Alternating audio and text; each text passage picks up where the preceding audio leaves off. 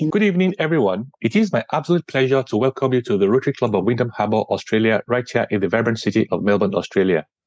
I hope you're all as excited as I am to listen to this women's health talk titled Fierce, Fearless, Female, Navigating Women's Wellness with Confidence, and embark on this journey towards better health and well-being.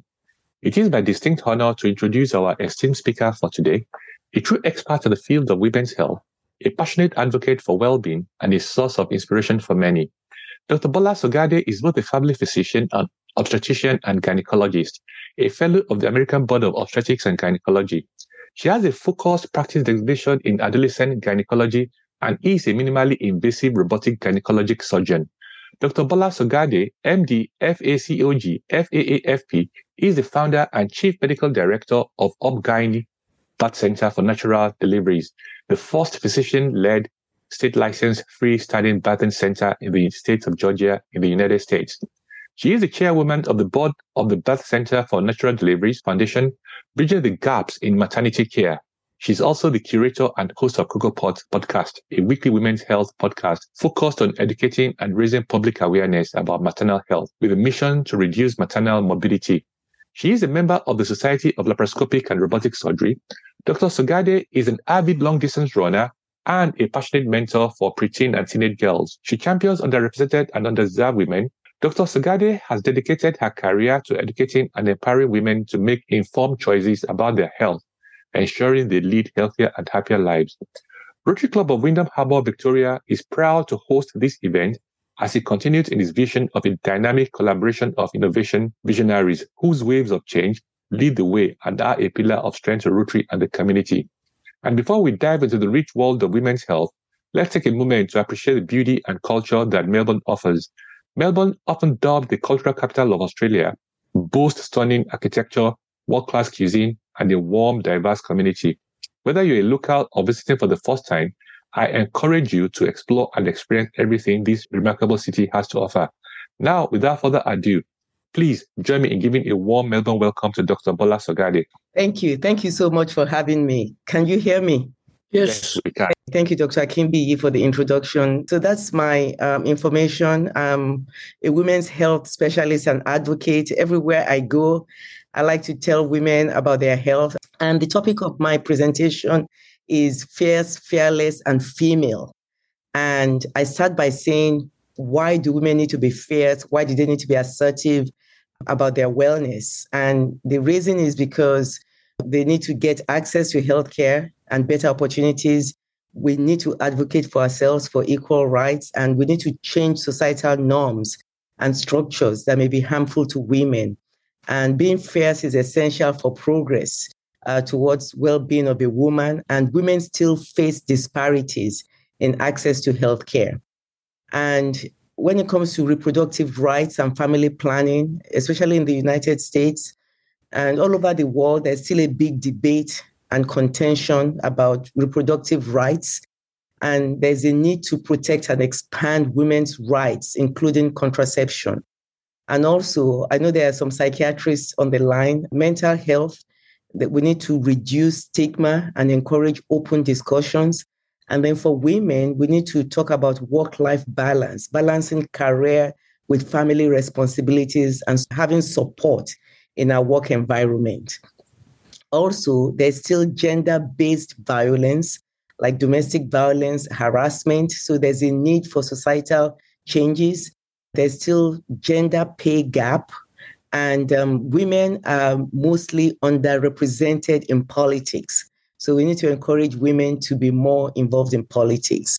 Also, uh, a woman's experience is really not monolithic, and there are different racial, ethnic, and socioeconomic and cultural backgrounds for different women. And then on a global issue, there's other things that we need to consider, like child marriage in some developing countries. And why fearless in your wellness journey for women? Uh, women need to be asking questions. Okay, they don't need to settle for inadequate or dismissive treatment. And women need to self care. They need to prioritize self care, making choices that contribute to their overall well being.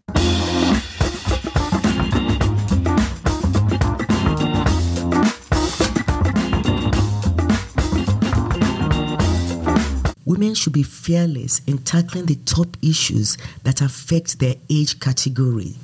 So, for teenagers and young women, there are menstrual issues, there are issues of irregular periods, heavy periods that soaks through pads or tampons quickly, menstrual cramps, and premenstrual mood changes or premenstrual syndrome.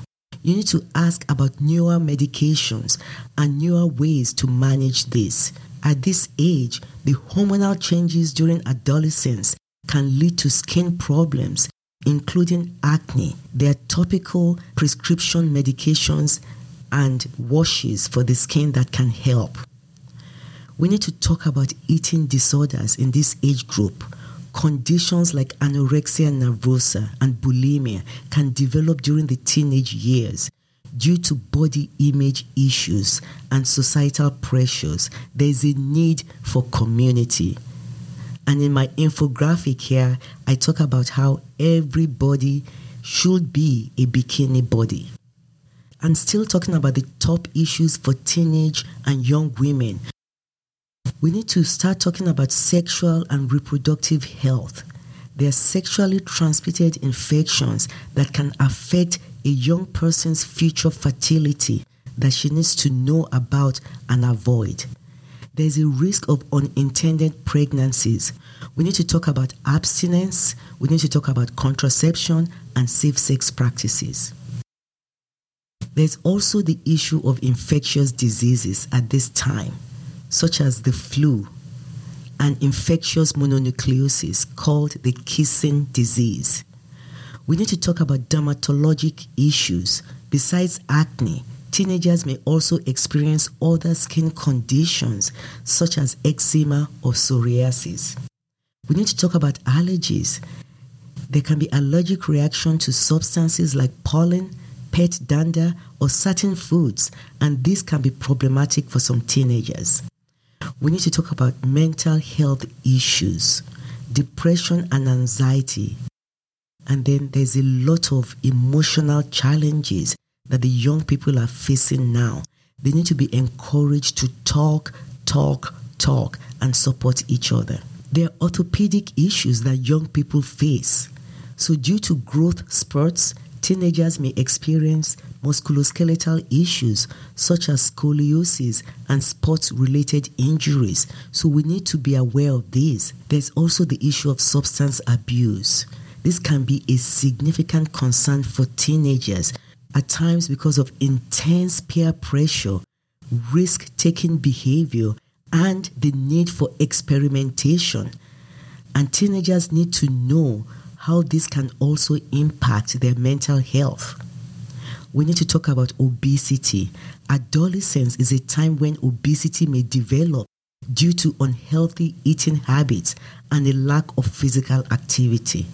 And then we need to talk about body image and self esteem. So, body image concerns and low self esteem can lead to mental health challenges and more unhealthy behaviors. Another top issue to be mentioned in young women and teenagers is the polycystic ovarian syndrome. This is the commonest hormonal disorder in young women, and it will present with things like irregular periods or missed periods that is not pregnancy.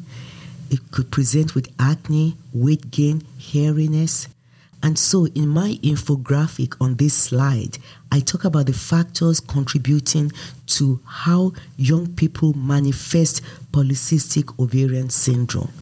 Please note that polycystic ovarian syndrome can encompass a woman's life cycle and it epitomizes a biologic network of interacting neuroendocrine, hormonal, metabolic, genetic, and environmental influences. So, why fearless as a woman of childbearing age? So, we talk about women from their late teens to their early 40s. We talk about reproductive health concerns in this age. Women could have irregular menstrual cycles still. This needs to be evaluated. Polycystic ovarian syndrome could still be in the picture pelvic pain and a diagnosis of endometriosis could come on to the surface. Women could start developing fibroid tumors in their uterus, and then there could be the issue of pelvic inflammatory disease as a sequelae of sexually transmitted infections that was acquired earlier. And then we need to talk about pregnancy related issues. This is when women could face fertility challenges. They could get pregnant and there could be a miscarriage. There could be a risk of ectopic pregnancy, especially in women that have had sexually transmitted infections in the past. There could be gestational diabetes, and this puts women at risk for developing diabetes later in life. There could be high blood pressure during pregnancy, preeclampsia, which could also put women at risk for developing high blood pressure later in life. And I want to talk about fibroids a little bit here. Fibroids are common they can be common in women in the reproductive age, with estimates suggesting that as many as 70 to 80% of women may develop fibroids at some point during their lifetime. However, not all women with fibroids experience symptoms or seek medical treatment. And fibroids can present with heavy menstrual bleeding, so instead of bleeding for the normal three to five days, women may bleed for longer and when bleeding is heavy, the blood clots. So they could have menstrual blood clotting. And they could notice pelvic pressure or a sensation of their uterus or their womb getting bigger. So these are some of the symptoms of fibroids. And as I showed in the attached picture, women can develop several fibroids. So that is a picture of a myomectomy, that is fibroid removal that I did, in which in one woman we removed about 60 fibroids.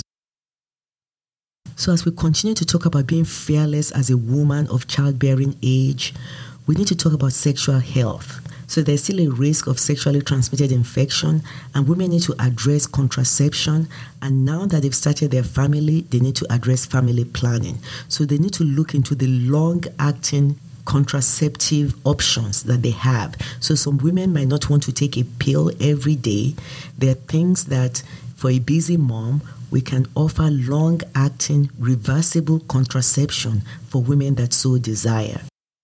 We need to talk about mental health. There's stress and anxiety, especially as women are building their career and juggling career and family. So there could be depression, including postpartum depression. So we need to be on the lookout for postpartum depression. And then there still could be eating disorders. Obesity and weight management can become an issue. So weight gain and obesity can also impact fertility and overall health. And this is the time in which chronic conditions may start surfacing, that is, pre existing chronic conditions, diabetes, hypertension, thyroid disorders, and this may require treatment during childbearing years. Women need to be fearless because they also need to investigate their bone health. They need to look into their bone health and this includes prevention of osteoporosis and maintaining good bone health because the peak bone mass, that is the point in life of the highest bone density and strength, typically occurs in the late teens or early 20s. They also need to be aware of infectious diseases, aware of potential exposure to infectious diseases, and take steps to prevent them, including getting the necessary vaccination. Women need to be aware of their breast health and breast cancer screening. They should be used to examining their breast so that they know what is normal. And breast cancer screening usually begins at the age of 40 or earlier if there's a reason for this. They need to be aware of their mental and emotional well being, coping with stressors of family planning, pregnancy, and raising children can affect mental health. So they need to make sure that they're well supported. There are also nutritional and dietary concerns. Women should ensure a balanced diet to support overall health and the potential needs of pregnancy. Women should exercise regularly. They should be physically active in their lifestyle for general health and for pregnancy preparation. Women should avoid substance use, avoid excessive alcohol, avoid tobacco, do not start smoking or stop if you started, and avoid drugs uh, during pregnancy and otherwise or while trying to conceive.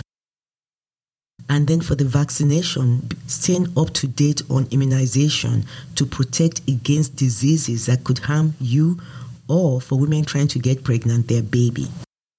So I talk about cervical health here, and in the infographic that is on the screen, we usually start pap smears at the age of 21.